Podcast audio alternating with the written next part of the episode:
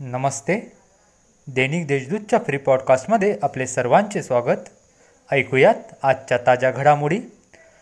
Corona संसर्ग रोखण्यासाठी remdesivir हे औषध जिल्हा रुग्णालयासह जिल्ह्यातील पाच हॉस्पिटलमध्ये उपलब्ध असणार असल्याचे जिल्हाधिकारी सूरज मांढरे यांनी करोना आढावा बैठकीत सांगितले.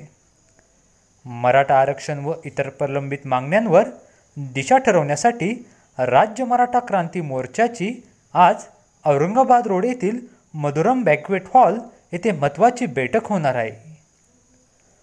शहर परिसरात करोनाचा उद्रेक दिवसेंदिवस वाढत असून रुग्णांच्या संख्येत भर पडत आहे. ते बघता खबरदारीचा उपाय म्हणून जत्रा हॉटेल परिसरातील नागरिकांनी शनिवारी स्वयंस्फूर्तीने जनता कर्फ्यू ठेवला आहे.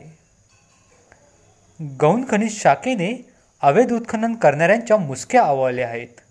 भरारी पथकाने शहाऐंशी प्रकरणात कारवाई करत तब्बल सात कोटी अठ्ठ्याहत्तर लाखाचा दंड वसूल केला आहे.